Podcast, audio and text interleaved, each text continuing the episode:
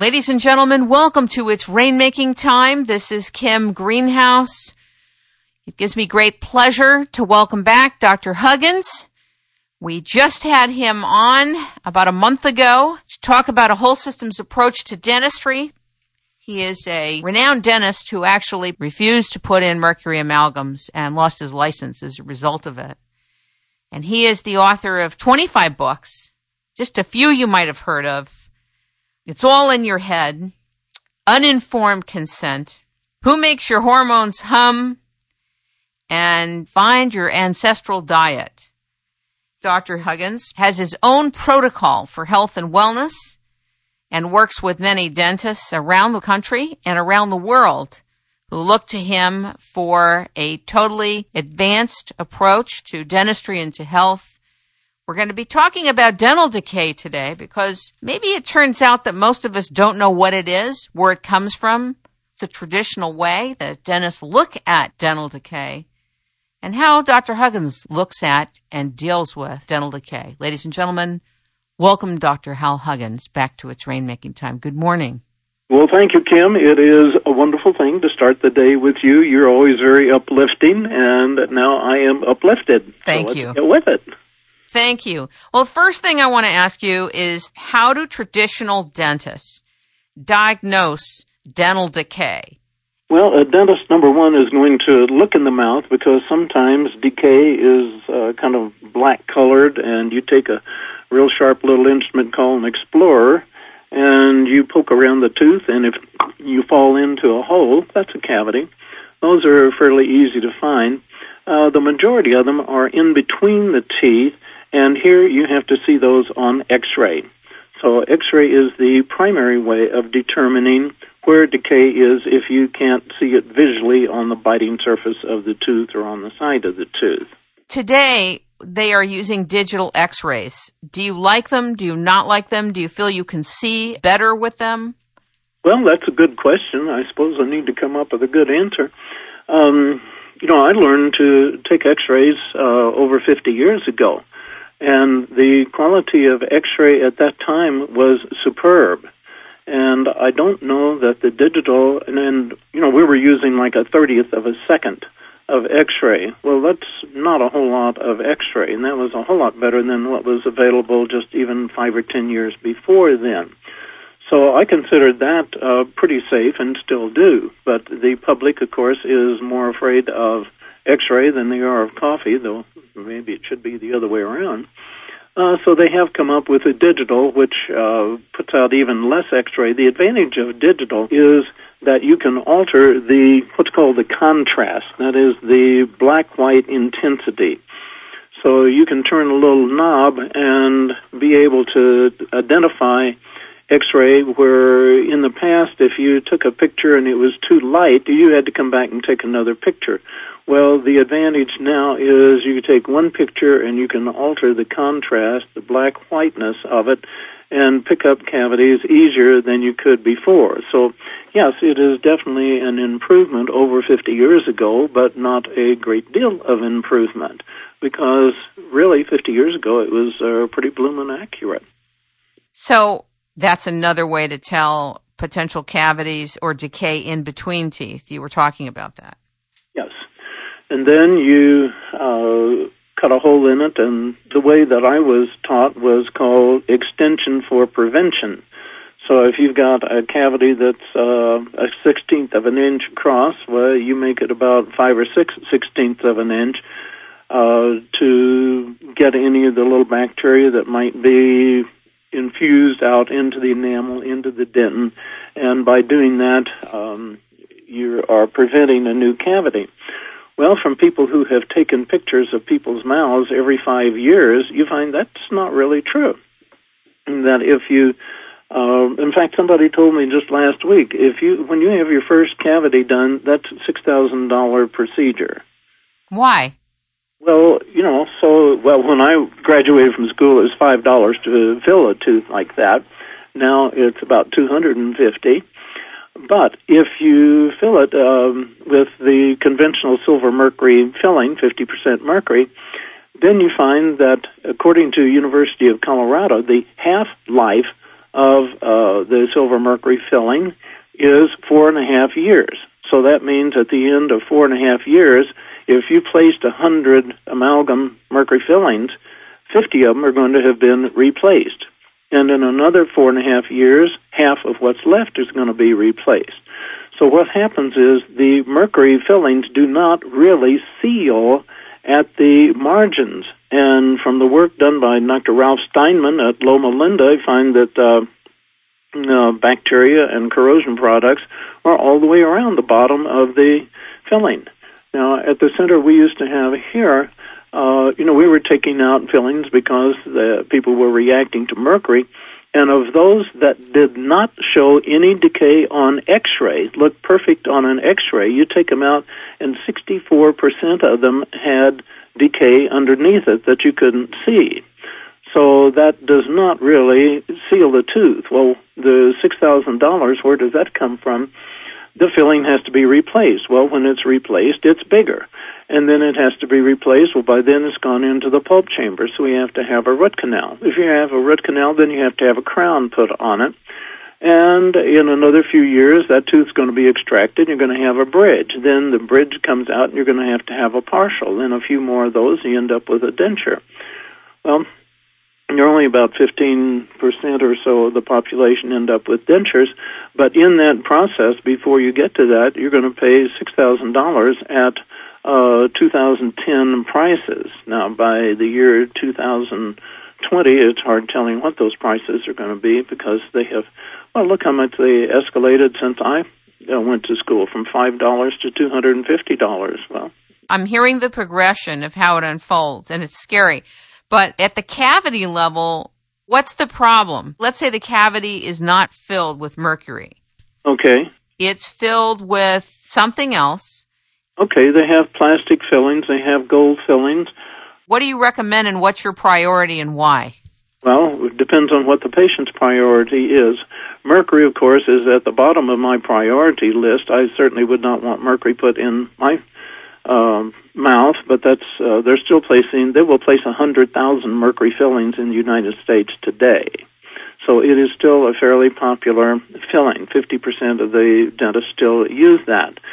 Uh, you can put in the plastics, and there are some. Uh, they're called composite. There are some problems with that because uh, the ones that uh, are more compatible with the immune system uh, don't last but about five or six years. The mercury fillings may last longer than that, but the patient may not last longer than that. So any of them that you put in of that type are uh, oh, five to ten year investment. Uh, I had gold inlays put in my mouth in uh, 1974 when I found out the hazards of mercury, and uh, all but three of them are still in there. Uh, a couple of them came out. I kind of bit down on it and bent them a little bit so you couldn't put them back in.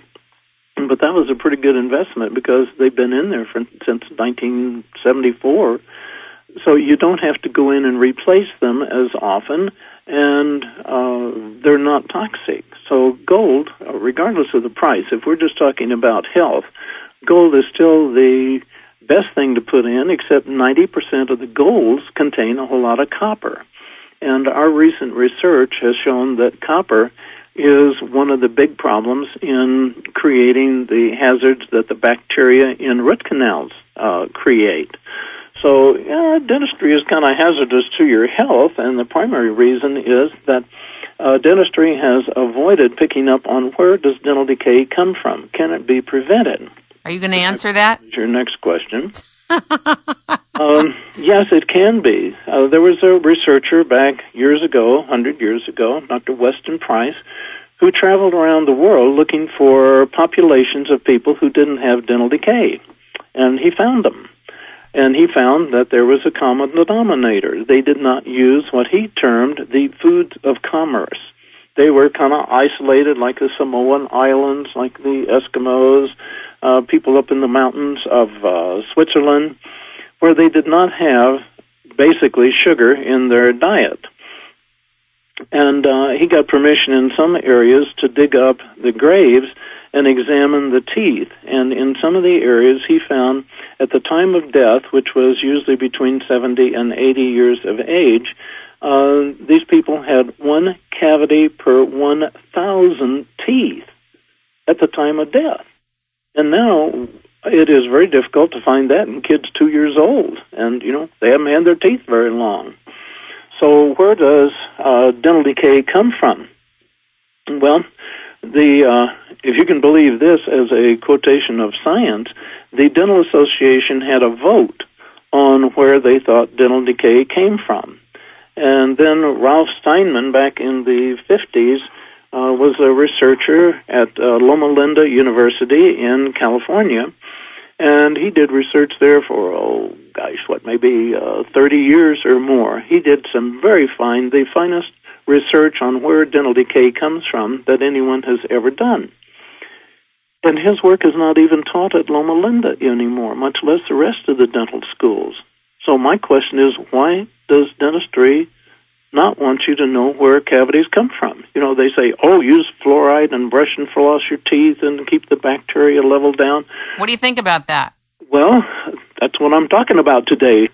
What I think about it is that Ralph Steinman, in his over 70 publications over a period of 35 years, came up with where dental decay comes from.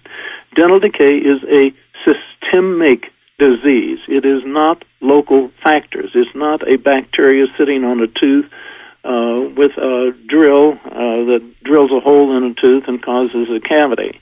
Uh, that kind of goes along with tooth worms, which was uh, 200 years ago. There were tooth worms that caused dental decay. All right, let's look at it from the uh, scientific standpoint. Um, now, Steinman selected the rat as a model for human decay because the process of decay in a rat is identical to the process in man. Uh, whether this shows something about evolution or not, I'm not sure. But that part of it is the same. Now, the diet that he selected to create dental decay was a 62% sugar diet, which is approximately what's in a candy bar. And he found that by feeding these animals a diet of 62% sugar, he could create about six cavities per equated to man years, six cavities per year. Uh, then he tried other things like milk, and with a diet of milk uh, as the total diet, um, he ended up with uh, approximately eight cavities per year, so more from milk than there was from the 62% sugar diet. Then he studied soy milk, which is very popular now. And he got 9.6 cavities with soy milk per year. And then the winner was chocolate milk at about 23 cavities per year. So he found that um, the diet has a whole lot to do with where cavities come from. But what is diet doing? What diet is doing is stimulating a fluid flow through the tooth.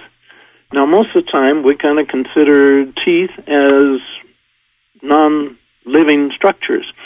Well, they are living structures. There is a pulp chamber in the middle of the tooth, and there is a fluid that comes from the bloodstream. It's blood serum that goes from the pulp chamber through the dentin, through the enamel, to the surface of the tooth when there is no decay because that's a self-cleansing action and it is bringing nutrient to all portions of the tooth. In fact, the dentin, which is the second layer of the tooth underneath the enamel, contains a chemical called chondroitin sulfate, which has something to do with uh, one of the metabolic shields, one of the things that keeps teeth alive. That regenerates, 50% of it regenerates every one hour. So the tooth is a living structure. And using radioactive, a chemical called acriflavine hydrochloride, he was able to trace this fluid flow from the center of the tooth through the dentin, through the enamel, to the surface of the tooth in one hour. So that fluid flow went pretty fast. There was no decay. Now, if you turn that around so that you are feeding the 62% sugar diet instead of the Purina Lab Chow, which was considered pretty pure, Then the fluid flow turned around and it went from the mouth through the enamel, through the dentin, into the pulp chamber. So it could create death of the pulp chamber because we see this in dentistry. You see a tooth that is dying, the pulp chamber's gone. You can see an abscess at the bottom. There's no decay in it. Hey, how'd that happen? Well, you got hit in the mouth with a baseball bat. No, there was never any trauma. Where did it come from? This is where it comes from. But mostly what it's doing, as the fluid comes into the tooth, it is bringing the debris and the bacteria from the mouth into the tooth, demineralizing it on the way, which we see on x-ray as a black spot. That's demineralization, and actually from the x-ray, uh, this was one of the first courses I took when I got out of dental school, uh, showing that decay usually goes about four times further than what it looks like on X-ray. And what we did was to take X-rays and uh, draw pictures, draw a pencil line on the x-ray of how big we thought the filling was going to be. Then we would go back to our offices, fill that tooth, take an x-ray, and come back and see, oh, it's a whole lot bigger than we thought. So that's the advantage of catching decay early in the game, because by the time you see it, it is already penetrated. Well, this is a good idea if you weren't filling it up with mercury. But uh, Steinman carried this study a little bit farther because um, he found that um, you know there were basically four things that dentistry was saying was causing dental decay. They were the hardness of the enamel, the acid attack on the enamel, bacterial invasion, and heredity. So he studied each of these four individually. But he started out feeding the 62% sugar diet by mouth. Then put the 62% sugar in a solution, put it in a stomach tube, and put it directly into the stomach so that it didn't touch the tooth. So if it didn't touch the tooth, there could not be an acid attack. Uh, it wouldn't have anything to do with the hardness of the enamel. It wouldn't have anything with the bacterial invasion. Putting it directly in the stomach, he found the same number of cavities in the same period of time. So then he went another step farther in injecting the 62% sugar diet into the body cavity. You know, just squirt it not into the stomach, but into the uh, area around the stomach and the liver and all these guys running around in there. Just squirt it in there, and he found the exactly the same number of cavities. So this showed that there must be a systemic reason for dental decay. Well, what about the bacteria? Uh, this was rather interesting. I learned a new word, gnotobiotic. Now, what in the world is gnotobiotic? I'd never heard of that one before. A gnotobiotic environment is one that has no bacteria. It is sterile. It's the bubble type of environment.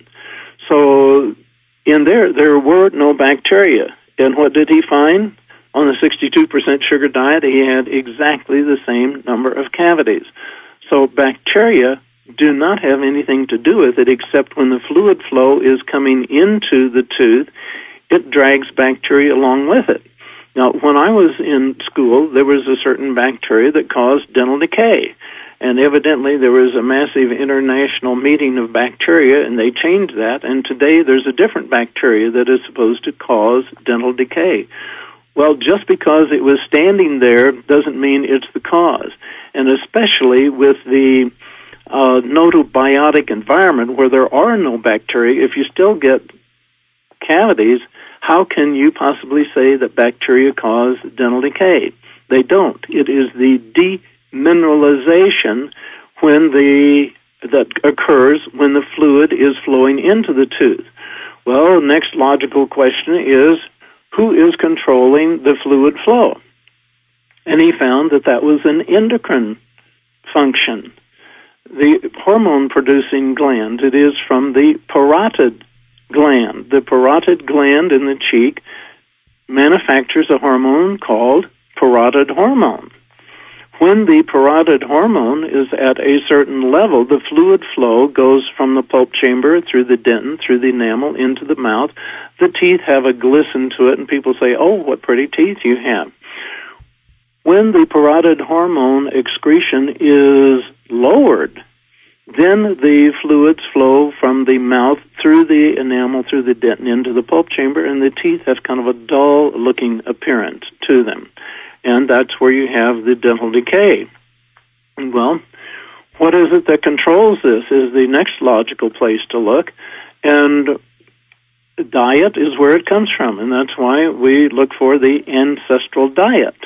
Because when you are on the diet that your ancestors were eating 2,000 years ago, not your grandparents, but uh, way back, this is where you get your genetics from. When you're on your ancestral diet, the fluid flow is apt to go from the inside out. Well, the person who introduced me to the concept of dental decay was not Ralph Steinman, but it was Melvin Page at the other end of the country. He was down in Florida, and here Steinman was in California. The two of them together, put together, are the, as far as I can see, the total story on how to control dental decay. And I say that because Page had patients. Um, Steinman had rats, and Steinman did the radioactive studies and so on, uh, did the hormonal studies. Melvin Page was using blood chemistry. And he found that when the serum phosphorus level dropped below 3.5 milligrams, there was dental decay. When it was 3.6 up to 4.0, there was no dental decay. And one thing that really amazed me, and I used to go down there about every other month to study with him, and it wasn't until the second year that he finally decided to start exposing his uh, real truths. And he showed me a series of people. He'd been in practice for a long time. He'd been in practice maybe 65 years when I met him. And he showed records where people who had what's called rampant dental decay, which means probably five or six cavities every time you go to the dentist. He had records of people who had gone from the time they received his treatment. They had gone 50 years without a new cavity. Five zero. 50 years without a cavity. He had records from people just going back into, I think Adam was one of the first ones on his list. But if you can go 50 years without a cavity, you got something. And what he was doing was watching the serum phosphorus. As long as he could keep it above uh, 3.5, they didn't have dental decay. Well, what he was doing was controlling the fluid flow through the tooth. So I put the two together. It was very obvious, wasn't hard to do, that when the serum phosphorus levels above 3.5, then the fluid flow is going from the pulp chamber through the dentin, through the enamel, into the mouth. Now, Page got himself into trouble because what Page discovered was that the mouth is attached to the rest of the body. Now, I have heard the statement that the mouth is the barometer of the body's health.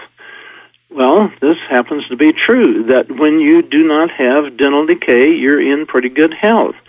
Well, what Page found was when he brought the phosphorus level above 3.5, arthritis disappeared, heart disease disappeared, some of the cancers disappeared. All of these quote medical diseases, you know, each each profession has a franchise on diseases. These diseases begin to get well.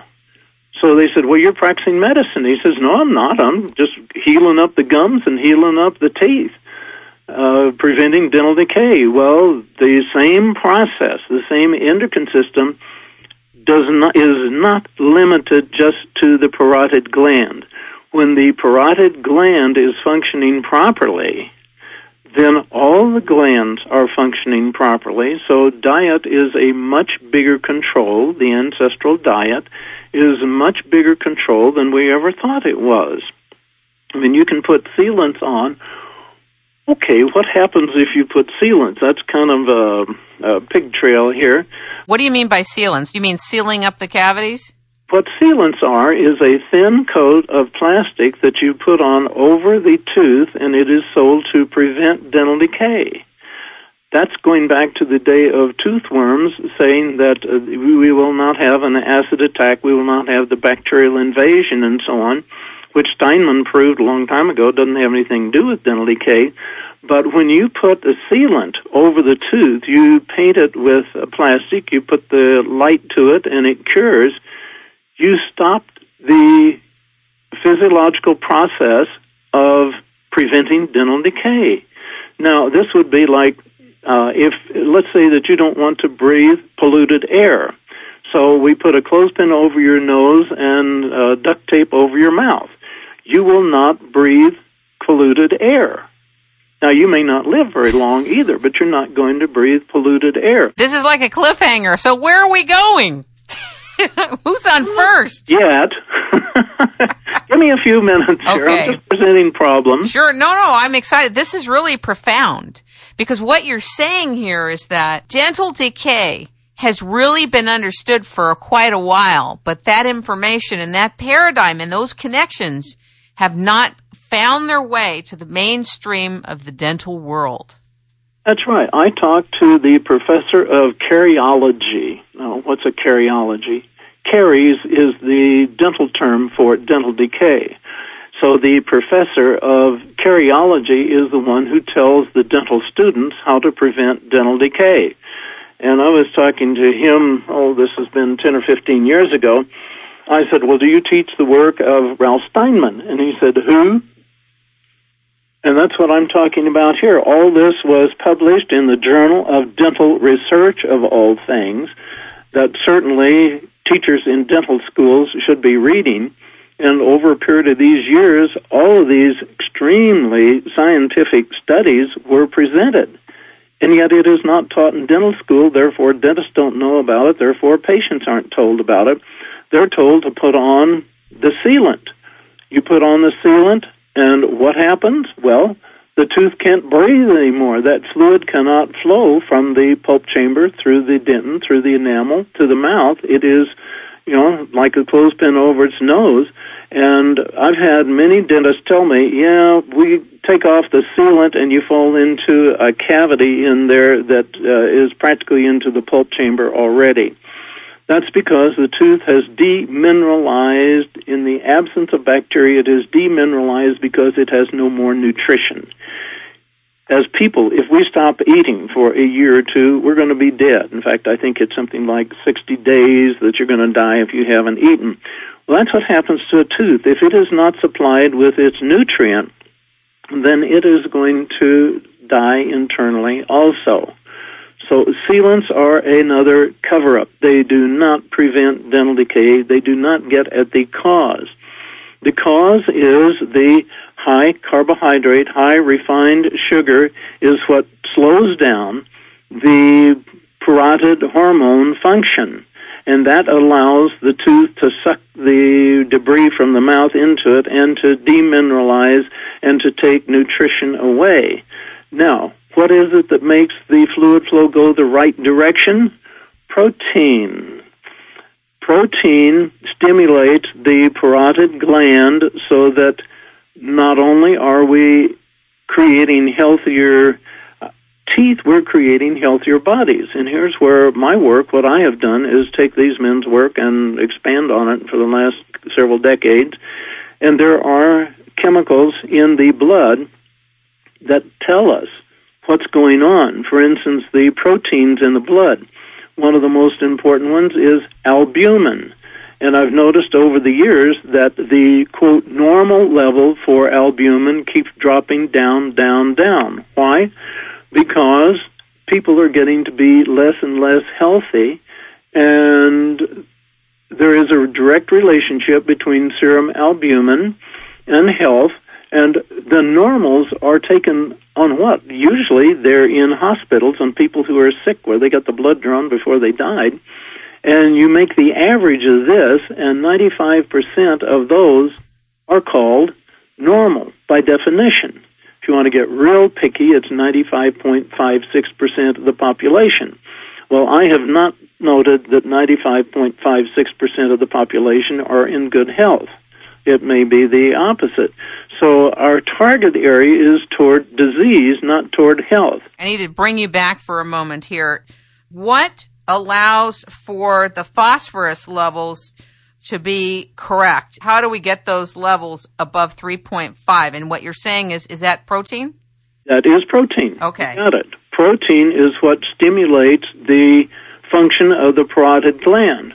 And the easiest way to follow this is look at the blood serum albumin level. Now, albumin is our primary detoxifier, and it is the primary transportation system. That all of the vitamins, minerals, hormones, amino acids, fatty acids, everything the body needs for survival is transported on albumin. Albumin is considered, well, uh, it's considered somewhat of an insult, but it really isn't. They call it the tramp steamer of the um, of the of the blood system because it comes originally, I think, out of the Amazon. The tramp steamer carries um, products that people need, and it also picks up the waste. What sealants are is a thin coat of plastic that you put on over the tooth, and it is sold to prevent dental decay. That's going back to the day of toothworms, saying that uh, we will not have an acid attack, we will not have the bacterial invasion. Where I'm going, you're it's five seconds ahead of me. You're pretty sharp. If you're looking for a job, I'm going to hire you. Thank you.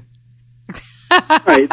When the albumin level is at 4.6 grams percent, where most things are checked out in milligrams, these are great big, a thousand to one difference. So albumin is a very large volume in the bloodstream. 4.6 is our target.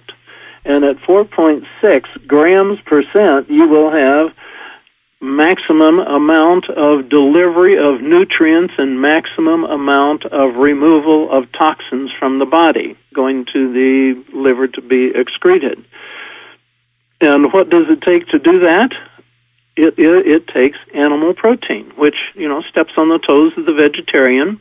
Vegetarians get along pretty well until they become mercury toxic or react to their root canals or something and then there's nothing I can do for a vegetarian. I cannot, because albumin is of animal source. Vegetarians get sick, the albumin level will be extremely high, like above five. Okay, but hold on one second here. Will eating eggs be helpful to that or not enough? Both. It is helpful, but it's not enough. Right, okay. But uh, as far as the vegetarian is concerned, when they have these very high levels, it means they are cannibalizing themselves. And of course, they don't like to hear that.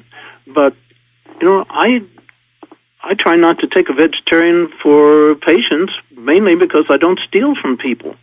If I take your money and you ask me to balance your chemistry and you're a vegetarian, I can't do it. So you're going to give me something. I'm not going to give you anything in return, maybe a little bit in return, but not what I can usually do. Can we talk about the levels though? Like who will start eating eggs, and we do see an improvement in their chemistries, but not a great deal. Eggs are still a very good food. I mean, they must be a complete food. They make a complete chicken. So it is good, but it depends on your ancestral diet. How much protein do you need? Some people need one or two ounces a day. Some people need 14 to 16 ounces a day. How do you determine that? and it's the blood chemistry. You're five seconds ahead. the blood chemistry that shows how much protein you need. If you're eating the amount of protein you need, then the albumin and the globulin, the BUN, all the things that are involved in protein metabolism, will be at the optimum level, which is not the normal range, but a very narrow point within the normal range at which we have maximum function basically, in order to identify this, again, it's looking at the blood chemistry specifically to tell us what we need. Now, I learned about how the body cannibalizes itself when you don't have enough animal protein in my interview with Dr. Colgan. He actually wrote a whole piece about the optimal amount of protein and how you actually figure that out. But I think he'd be very interested in your perspective and your direction, which is also on the blood chemistry. I think he would find that fascinating, Dr. Michael Colgan. Looking at it this way, it it took many years to determine what the perfect value is. But if you look at thousands of patients, I have 300,000 data points of chemistry in my files here.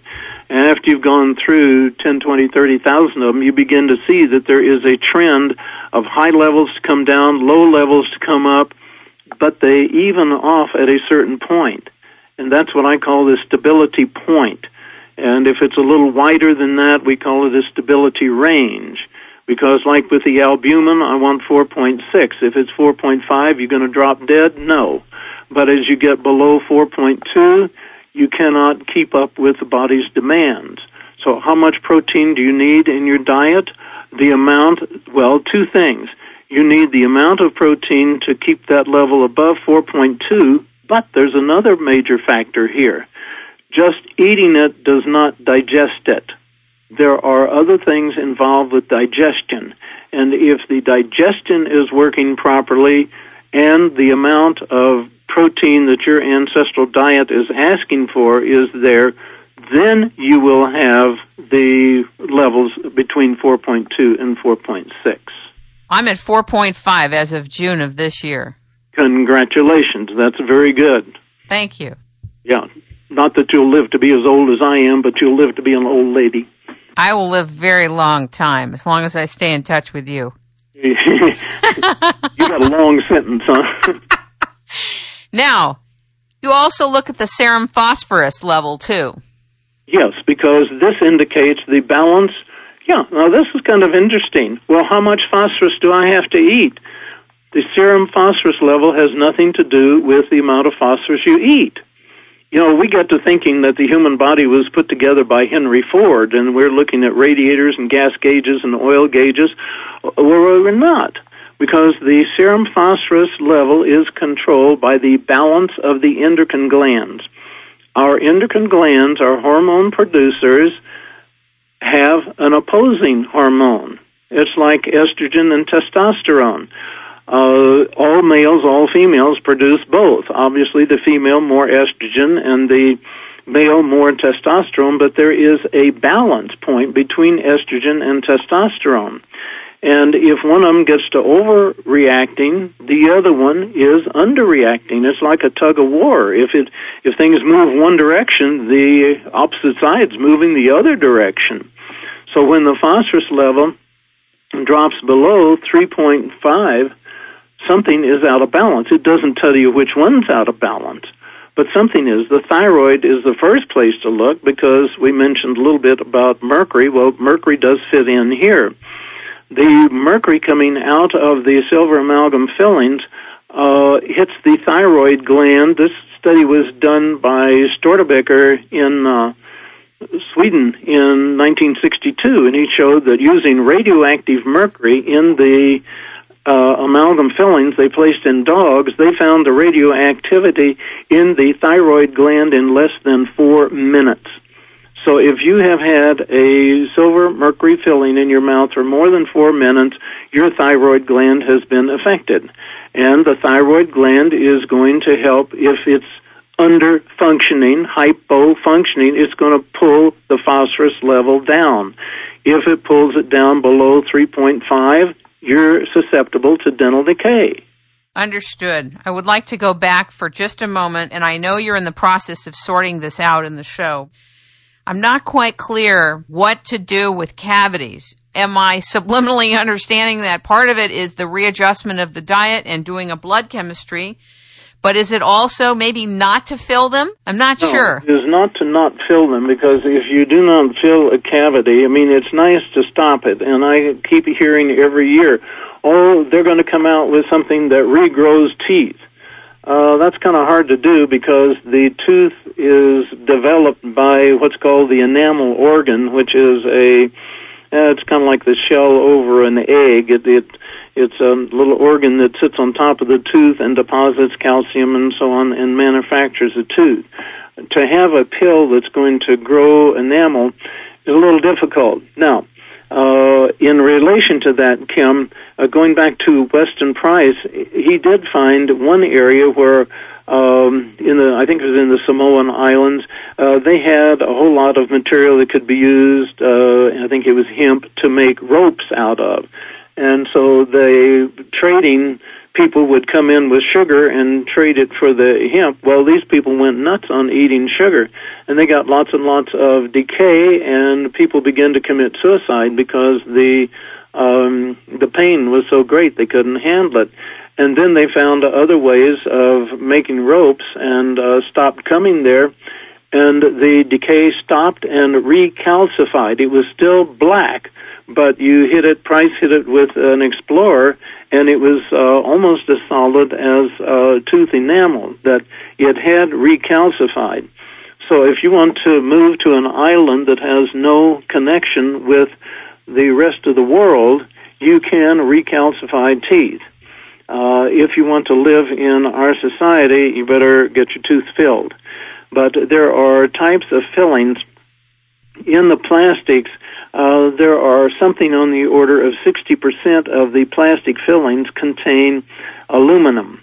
And the aluminum seeps out and activates some of the bacteria in ways that we would not find healthy. And this is research that we have just found in the last week as to finding out what is going on here. And it is another one of the scary things that I've run into. So, using a compatible material is the best way out. And even though gold is expensive, it's a good investment because, you know, mine have been in there for what, 40 years. Didn't you say that gold has a little bit of copper in it? I said that 90% of the dental gold has copper in it and copper is going to create a problem too. So, what are we filling our cavities with? Where do we go and what do we do? There are dental materials that are, uh, in general, they're called 90 10s. They have about 90% gold and 10% platinum. Gold is a little soft for a filling material, but if you add platinum to it, it becomes much harder and what happens is it turns silverish in color, and that's why they put copper in it so it looks like gold again. But if you get the ones that contain uh, 85, 90% gold and the rest of it uh, platinum, and sometimes there's 1% of something else in there to increase the flow characteristics while casting it, that I don't have a problem with. But if you've got one that is very high gold and platinum and has very little other things in it, then you've got something that can last for years. And if you keep your chemistry in balance, it can last you the rest of your life. Where the plastics are not going to last the rest of your life unless they shorten your life. And certainly the mercury does not last that long and it has uh, very detrimental effects to your health. So, right now, there's a lot of people, thanks to your work and Weston Price's work, that are not going with mercury in their mouth. They're going with the plastic, the white amalgam. Uh, yes.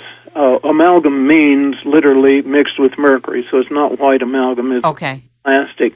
But when I first started talking about mercury back in 1973, dentistry was placing a million amalgams a day in the U.S.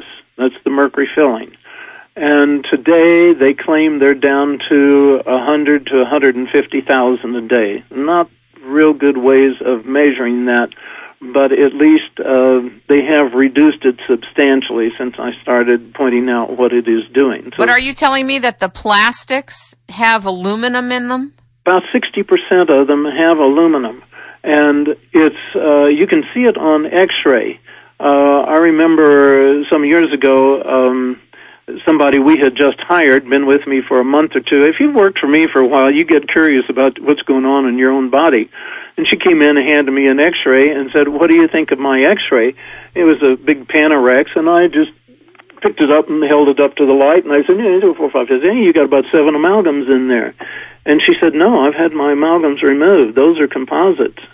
And I looked again, and yeah, they they weren't quite as bright as amalgam, but certainly much brighter than the safe composites. Uh, the composites that are safe don't last as long, but on the X-ray, it's hard to see them. But if they have high aluminum, they last longer, which is what dentistry is interested in. Some reason or other, dentists are taught you should put in a filling that's going to last for a million years. And, you know, then you go to the automotive industry and they have a whole industry in there uh, that uh, limits the lifespan of anything that you put in it. Uh, planned obsolescence, it is called.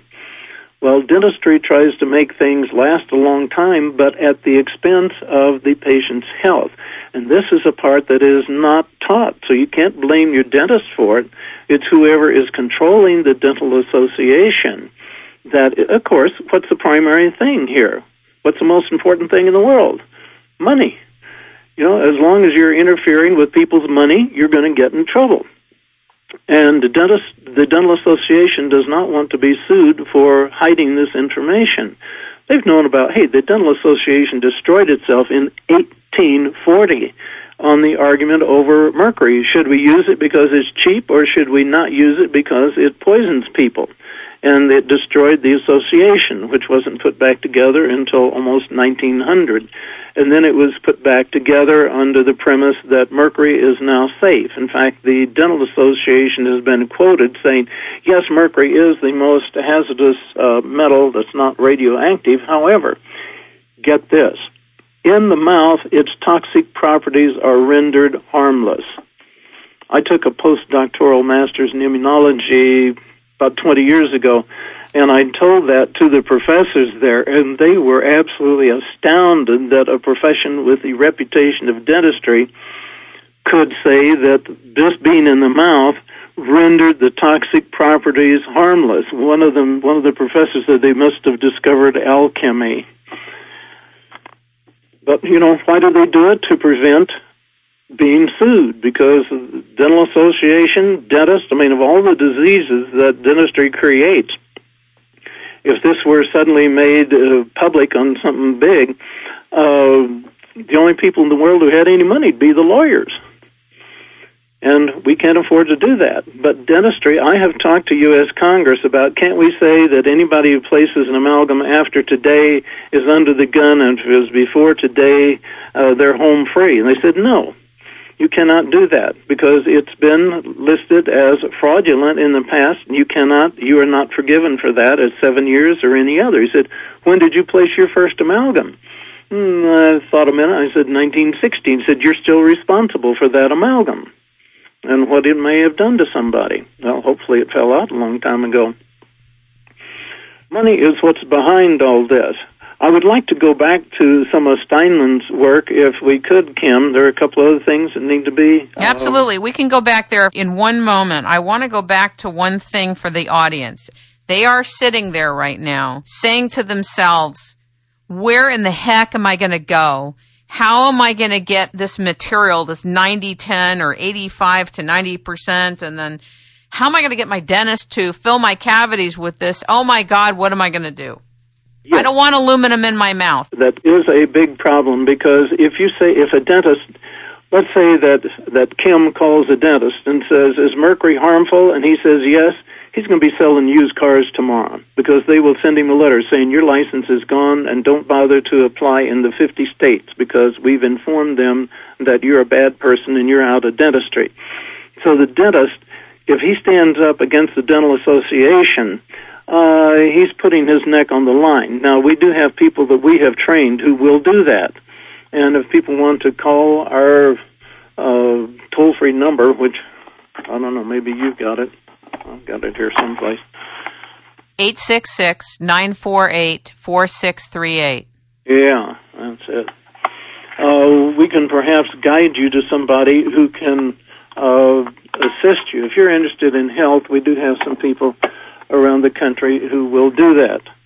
And we can refer you there. But just to go shopping around through the phone book, um, number one, the dentist's going to hang up on you because he's going to think that he's being set up. Because all they have to do is send you a piece of paper that says uh, your eight years of education and hundreds of thousands of dollars of investment in it and so on. It's gone as of right now. Is that what happened to you? No, they took a month trial to to hang me. I think I was hit with something like 140, 150 different um, challenges, of which the only things they could make stick were I refused to place amalgam, and refused to refer somebody for placement of amalgam. Well, nobody ever asked, but that didn't come out. That was the result of the trial. And um, the second point was I refused to do root canals and refused to um, refer people to have root canals done. And the third one, the really big one, that poor little book, It's All in Your Head, was challenged because I had written a book they didn't like called It's All in Your Head. That poor little book's been through court four times. And it has won four times because it seems that even though my name is Huggins, in a court situation, I do have the right to express my own opinion. Now, of course, my opinion is based on these 300,000 data points of blood chemistry information over 42 years. And the uh, this part never came out, but uh, my trial did go to the appellate court or the Supreme Court, whatever it was, and uh, they voted three zero that it should be absolutely, it was the dumbest suit that they had ever seen, and it should never have been brought to trial.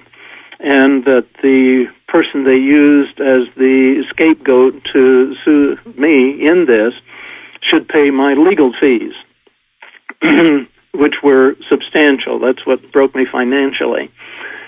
But get this, she declared bankruptcy so she would not have to pay pay my attorney's fees.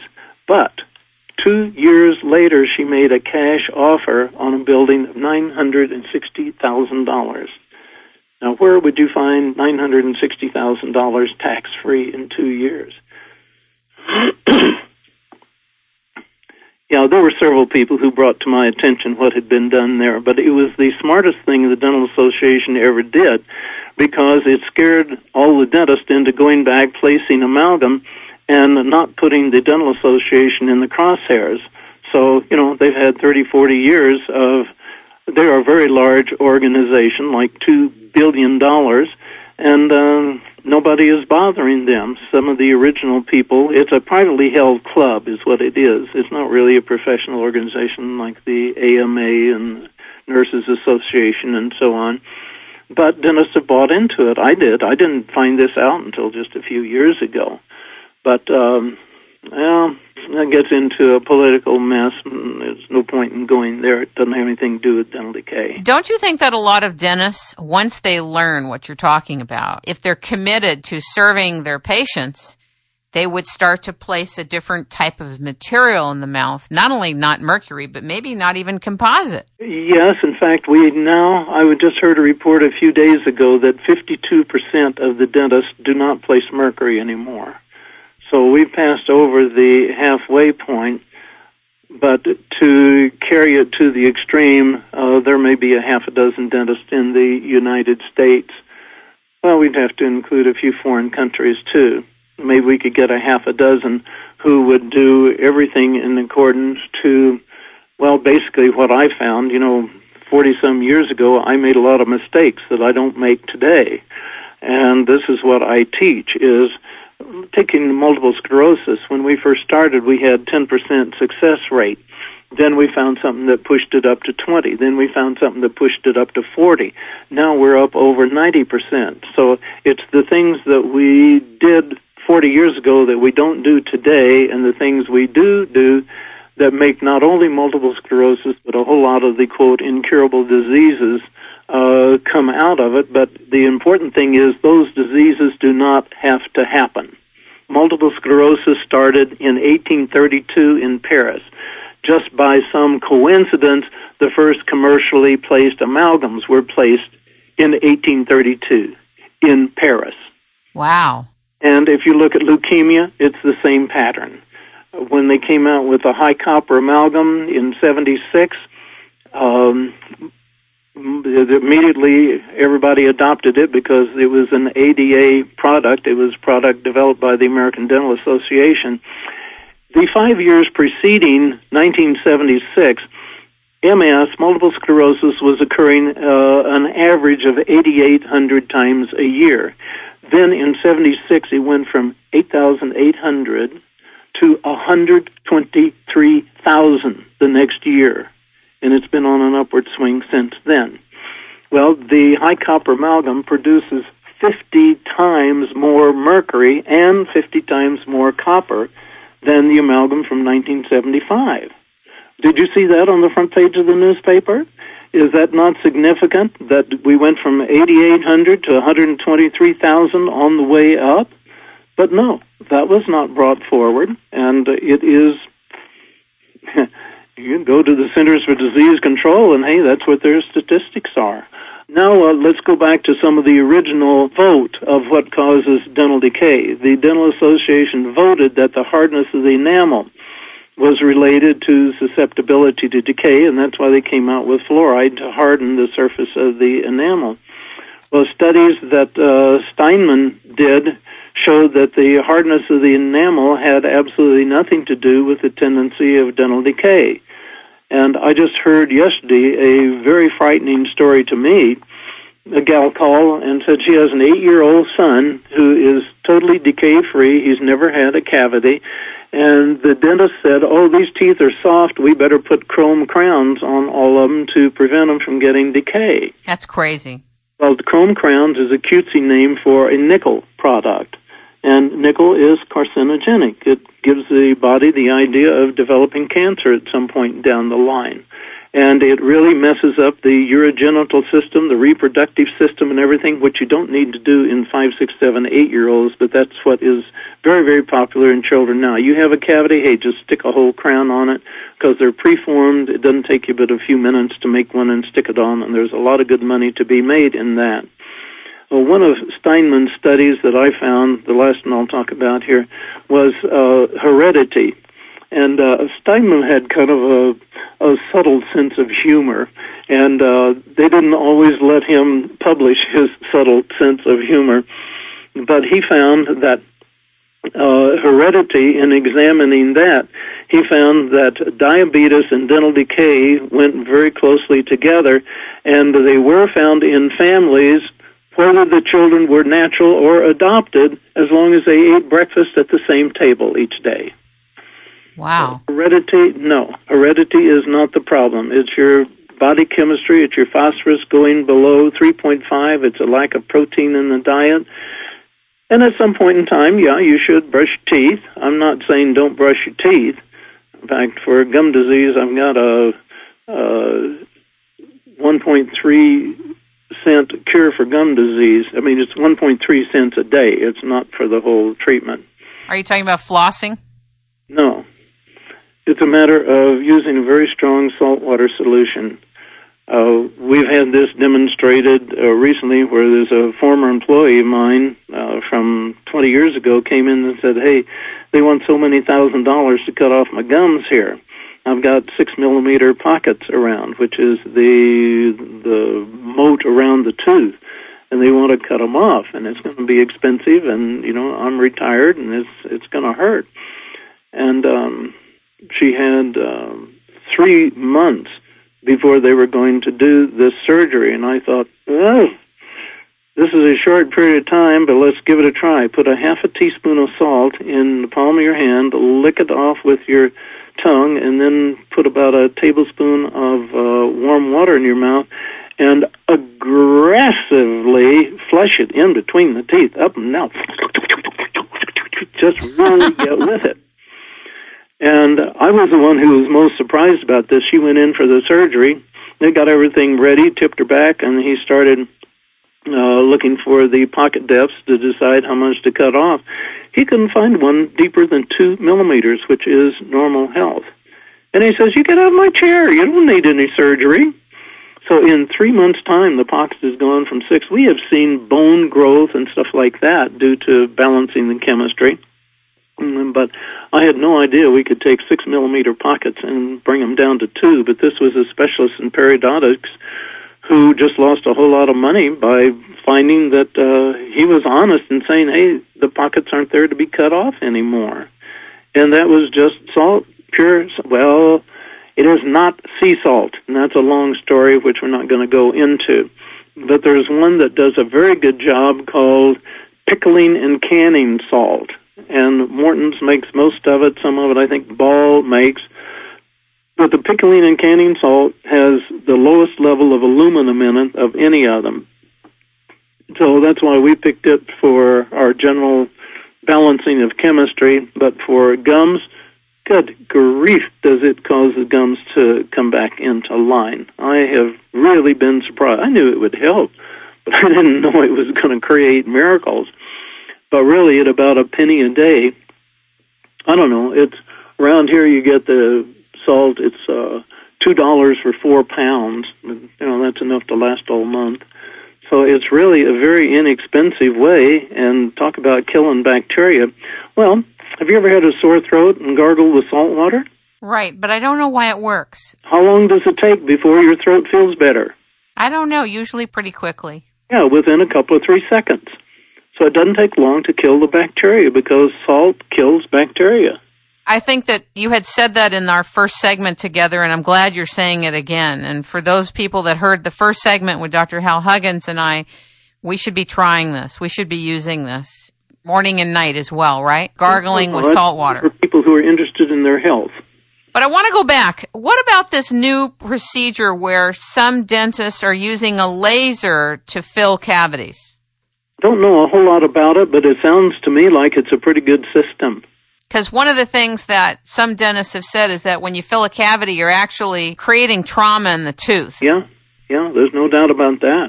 I mean, if you're you're burning the surface of the enamel, a high-speed drill running 125,000 RPM, uh, if there if you're replacing a filling, the amount of mercury that comes out of there is horrendous, way above OSHA standards. So you can't possibly go in and measure the amount of mercury while the dentist is cutting it out or you'll be fined ten thousand dollars and shut down. So don't let OSHA come into a dental office, or we won't have any dentists. And that's because the temperature where the drill hits the amalgam, even if there's a lot of water flowing on it, is up something over a thousand degrees, and that does burn the enamel. So I think that uh, laser probably offers a great deal of advantage over that.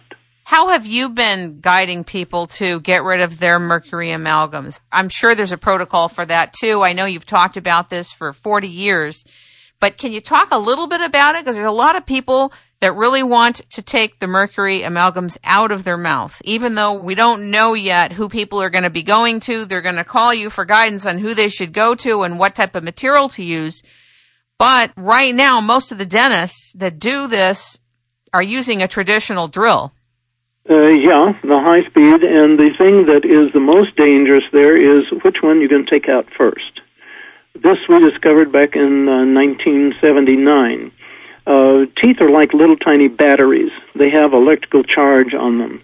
And if you take out the fillings, the mercury fillings or nickel fillings, any of them, that have uh, high, well, you got electrical charge, which means that if you touch it with an ammeter, it's either going to read positive or negative. You know, like both ends of any little battery, one end is positive, the other is negative.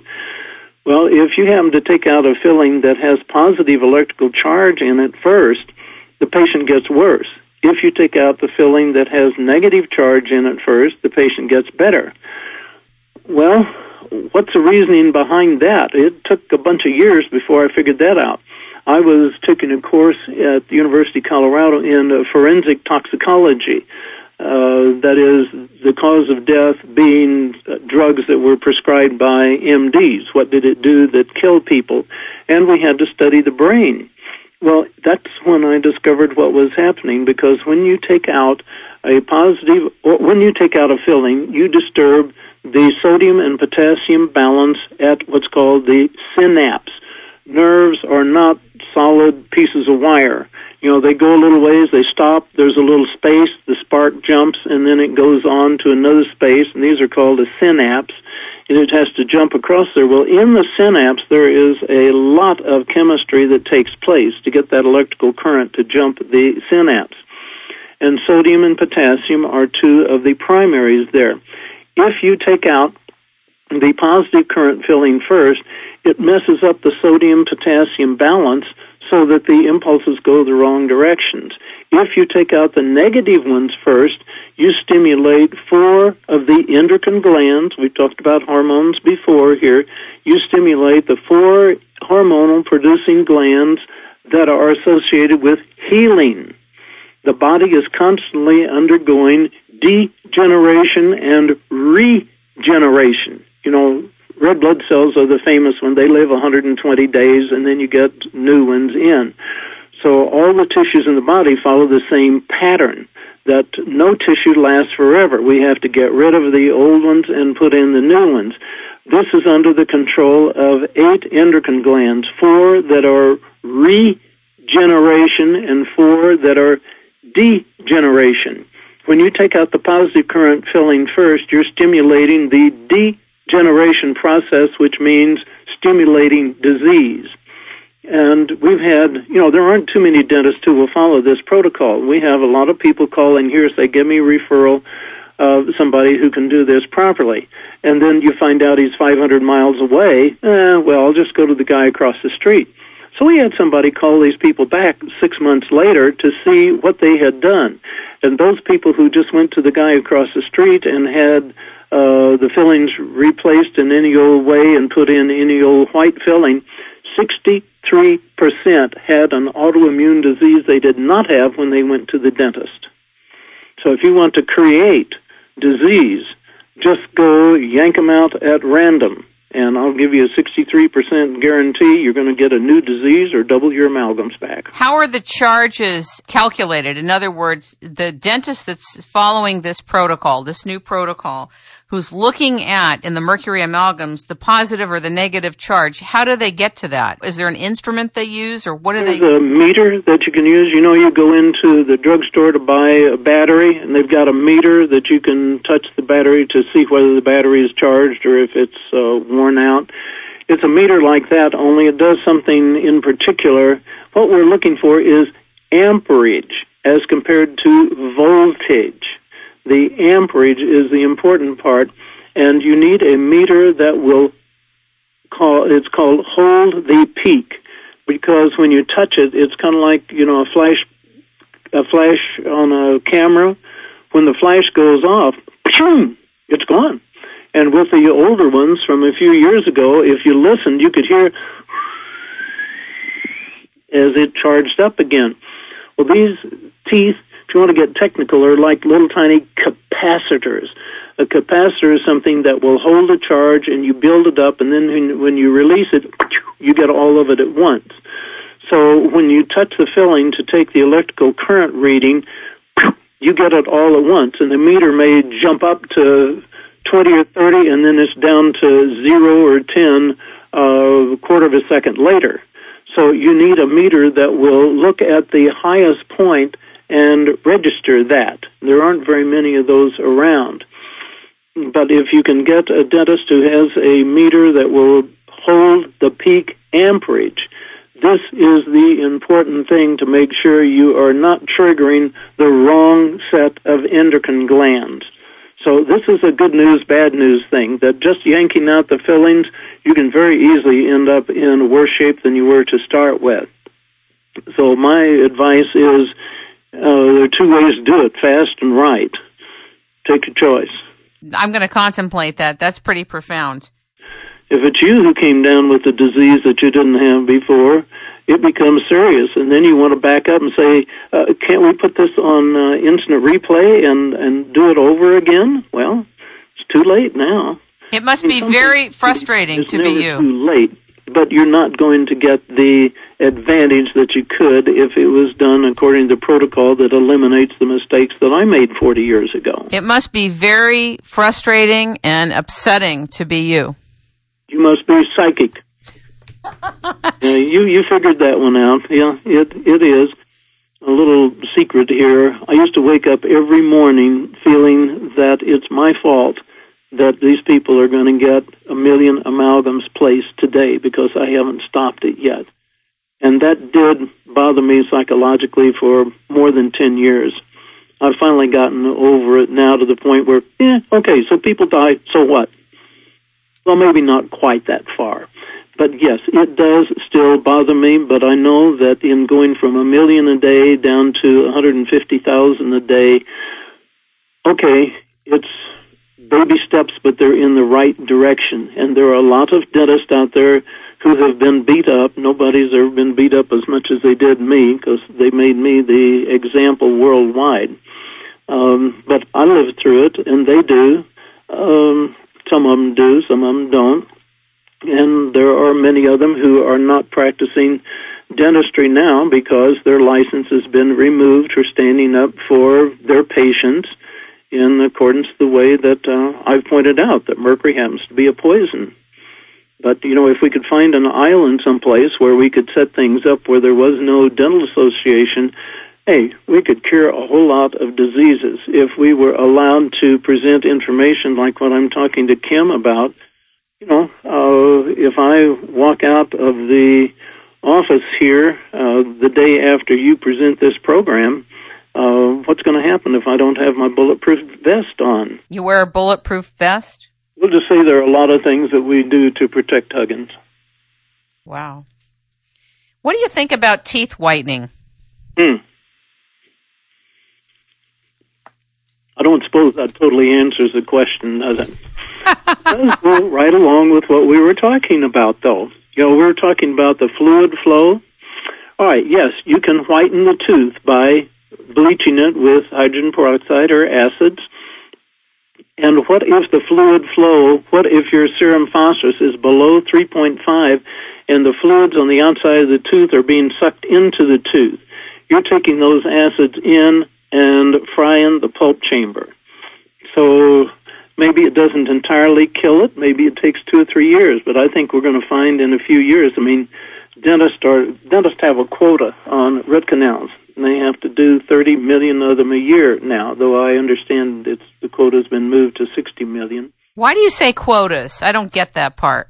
You don't understand what a quota is? Well, I know, of course I know what a quota is, but why do you say the dentists have quotas? Isn't what they do their own business? Not that I was aware of, no.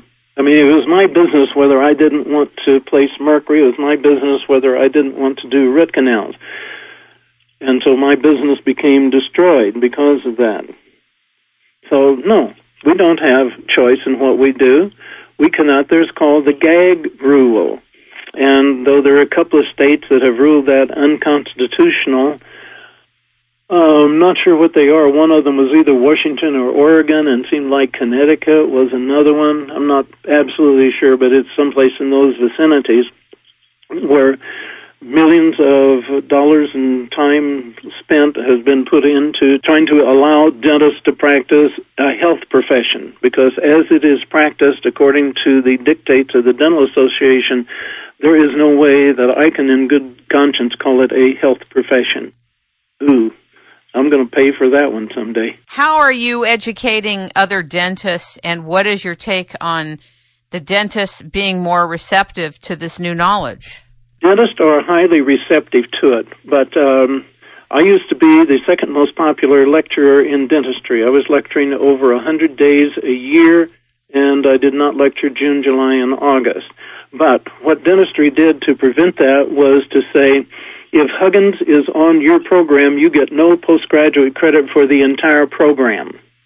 And in one week, I had 18 months of uh, advanced bookings on programs absolutely vanish. I mean, the telephone was just constantly ringing because the dentists are not allowed.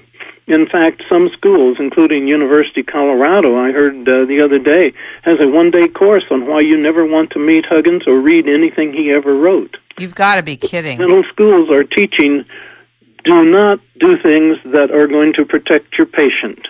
They're teaching do things that have been proven to be dangerous to the patient. And they get away with it. Because who's going to try to stop them? Nobody. Do you see dentistry as being able to move into an affordable practice?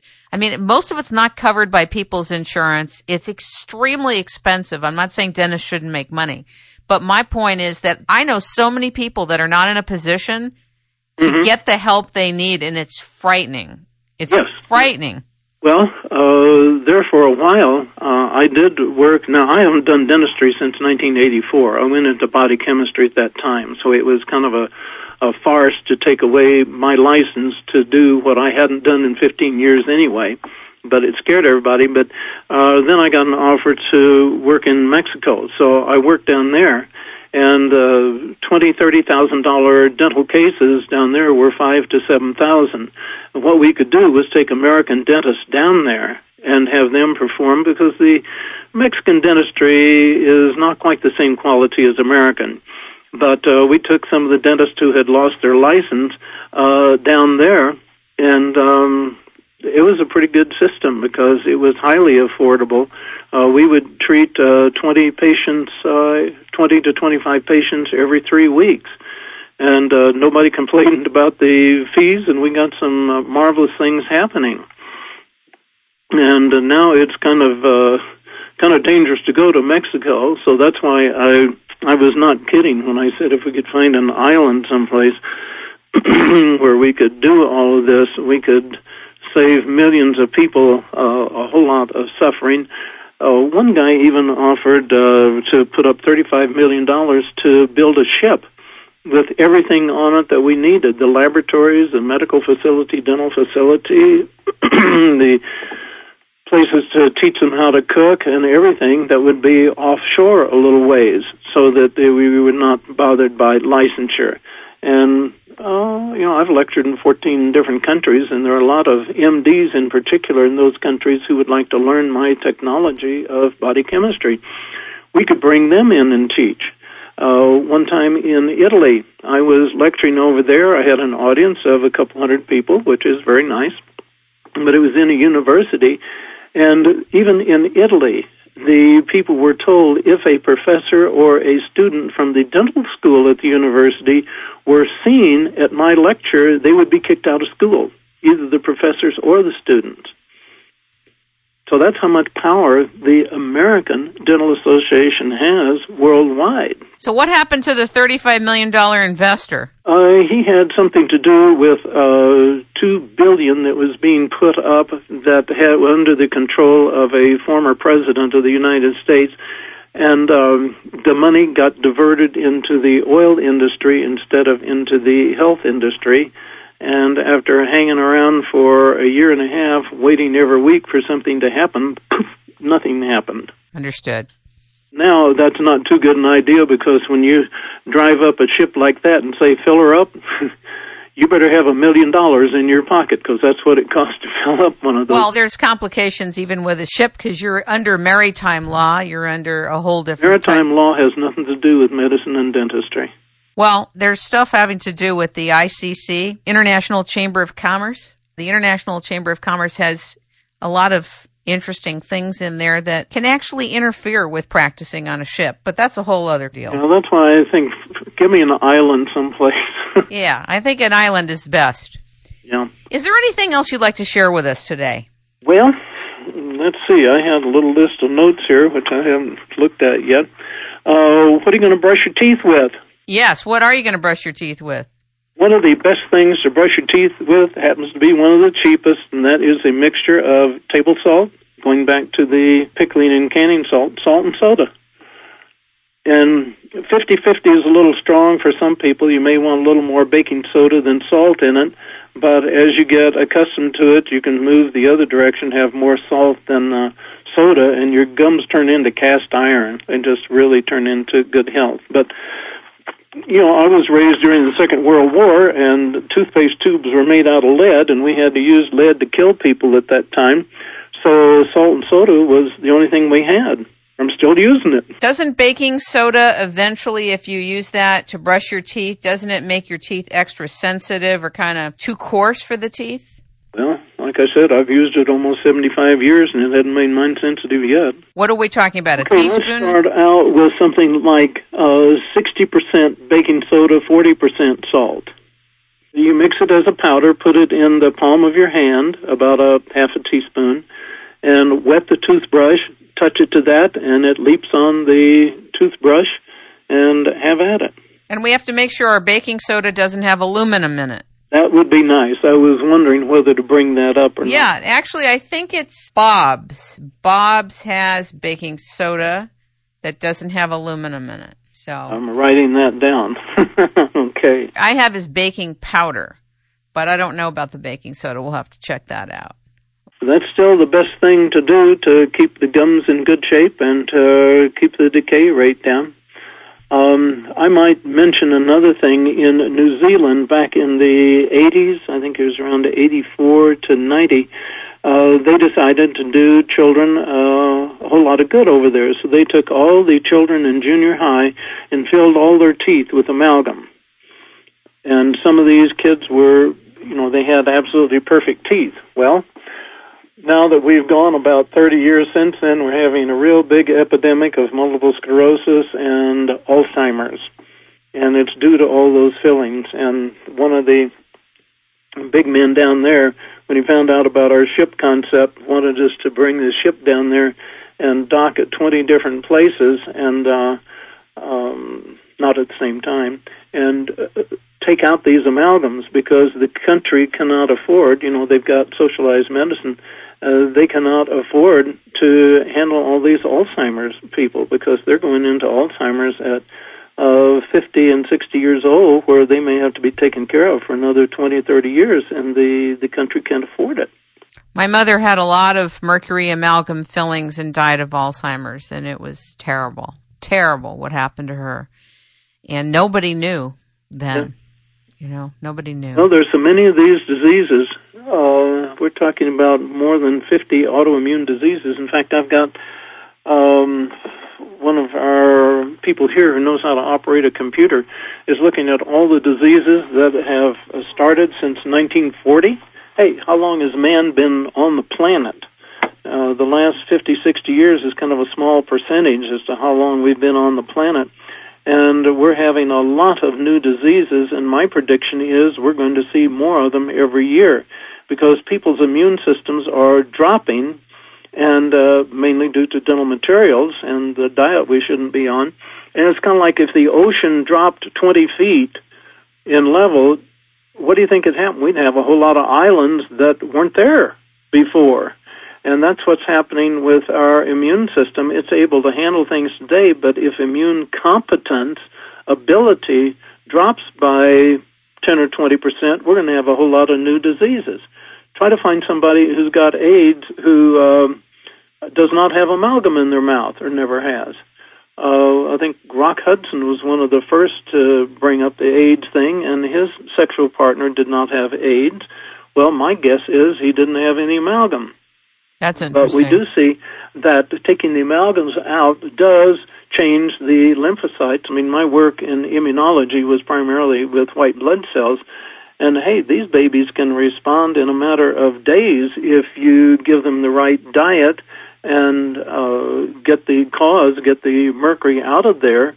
Then the immune system can come back to capacity, and you know maybe you cure it, maybe you just improve it. But uh, at any rate, either one is going to be uh, worthwhile.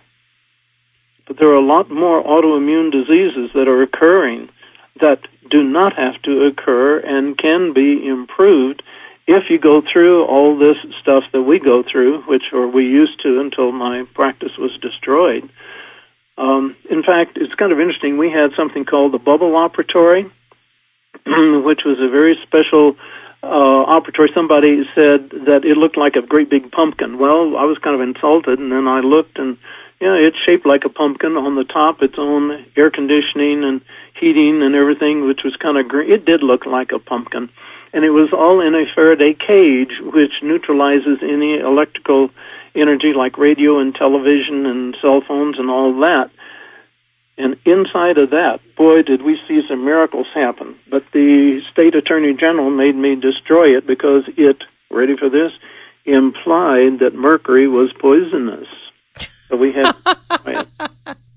but you know, if you can use all these things, uh, you can cause a whole lot of health to occur.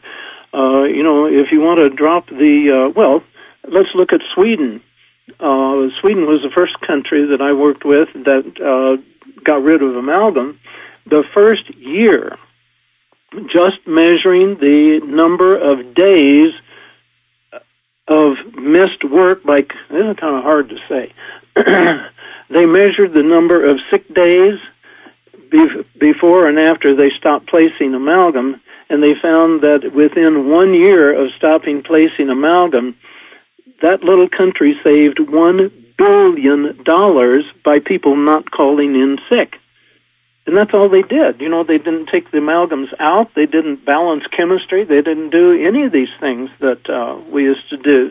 And they still, now if that little country can save one billion, how much could we save in a year as far as our health care system is concerned? I mean, we'd be into the trillions that uh, Obama is talking about just by practically doing nothing. And then if you want to try helping some of these people, we could save a few more trillions. Do I dare ask you at the end of this show what your perspective on fluoride is relative to the mouth and the teeth? No. that was the shortest answer I've come up with, isn't it?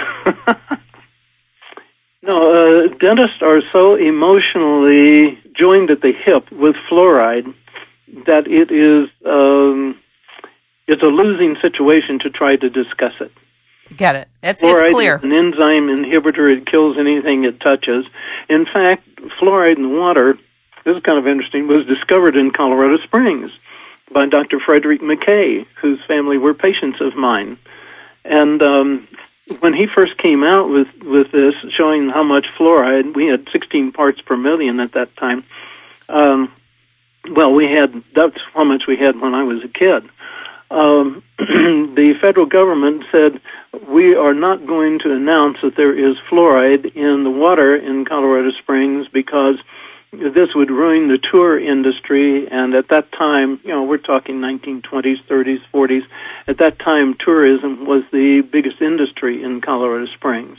So they didn't announce there was fluoride in the water because people would be afraid of it and not come here for their vacations. So is your water still fluoridated? Well, that was natural fluoride, which is not what they're using today. What they're using today is, do you know what a scrubber is, where they have coal plants and they're burning coal to make electricity, and they have scrubbers in the chimney to um, uh, clean up the air before it gets put out to the public. What they're doing is cleaning out the scrubbers and selling that as a fluoride product. Now, the Dental Association in Colorado Springs a few years ago talked the city into uh, spending 1.2 million dollars on a fluoridation system, which we didn't need, but they were going to put it in anyway. So the city bought it and then put it up to vote. And there was talk about the influence of one person. There was one woman who found out what they were using, and it had a lot of lead in it. So she did not mention the word fluoride because that's way, way, way too emotional. So she pointed out that the amount of lead that they would be putting in the water would interfere with the development of their children's brains, and this is something that's inappropriate. And it got voted down. So they've got the equipment sitting here, and uh, dentistry is very upset about it, but they're not using it because they're bringing in water from other areas now. So we don't have as much fluoride as we used to but it seems that the fluoride that was in the water when I was a kid was not that damaging. But what they're putting in is damaging, especially when there is lead and all these other things that are included in it. And there's a new form of fluoride that I've just heard of recently that they're putting in that is more toxic than what they were using.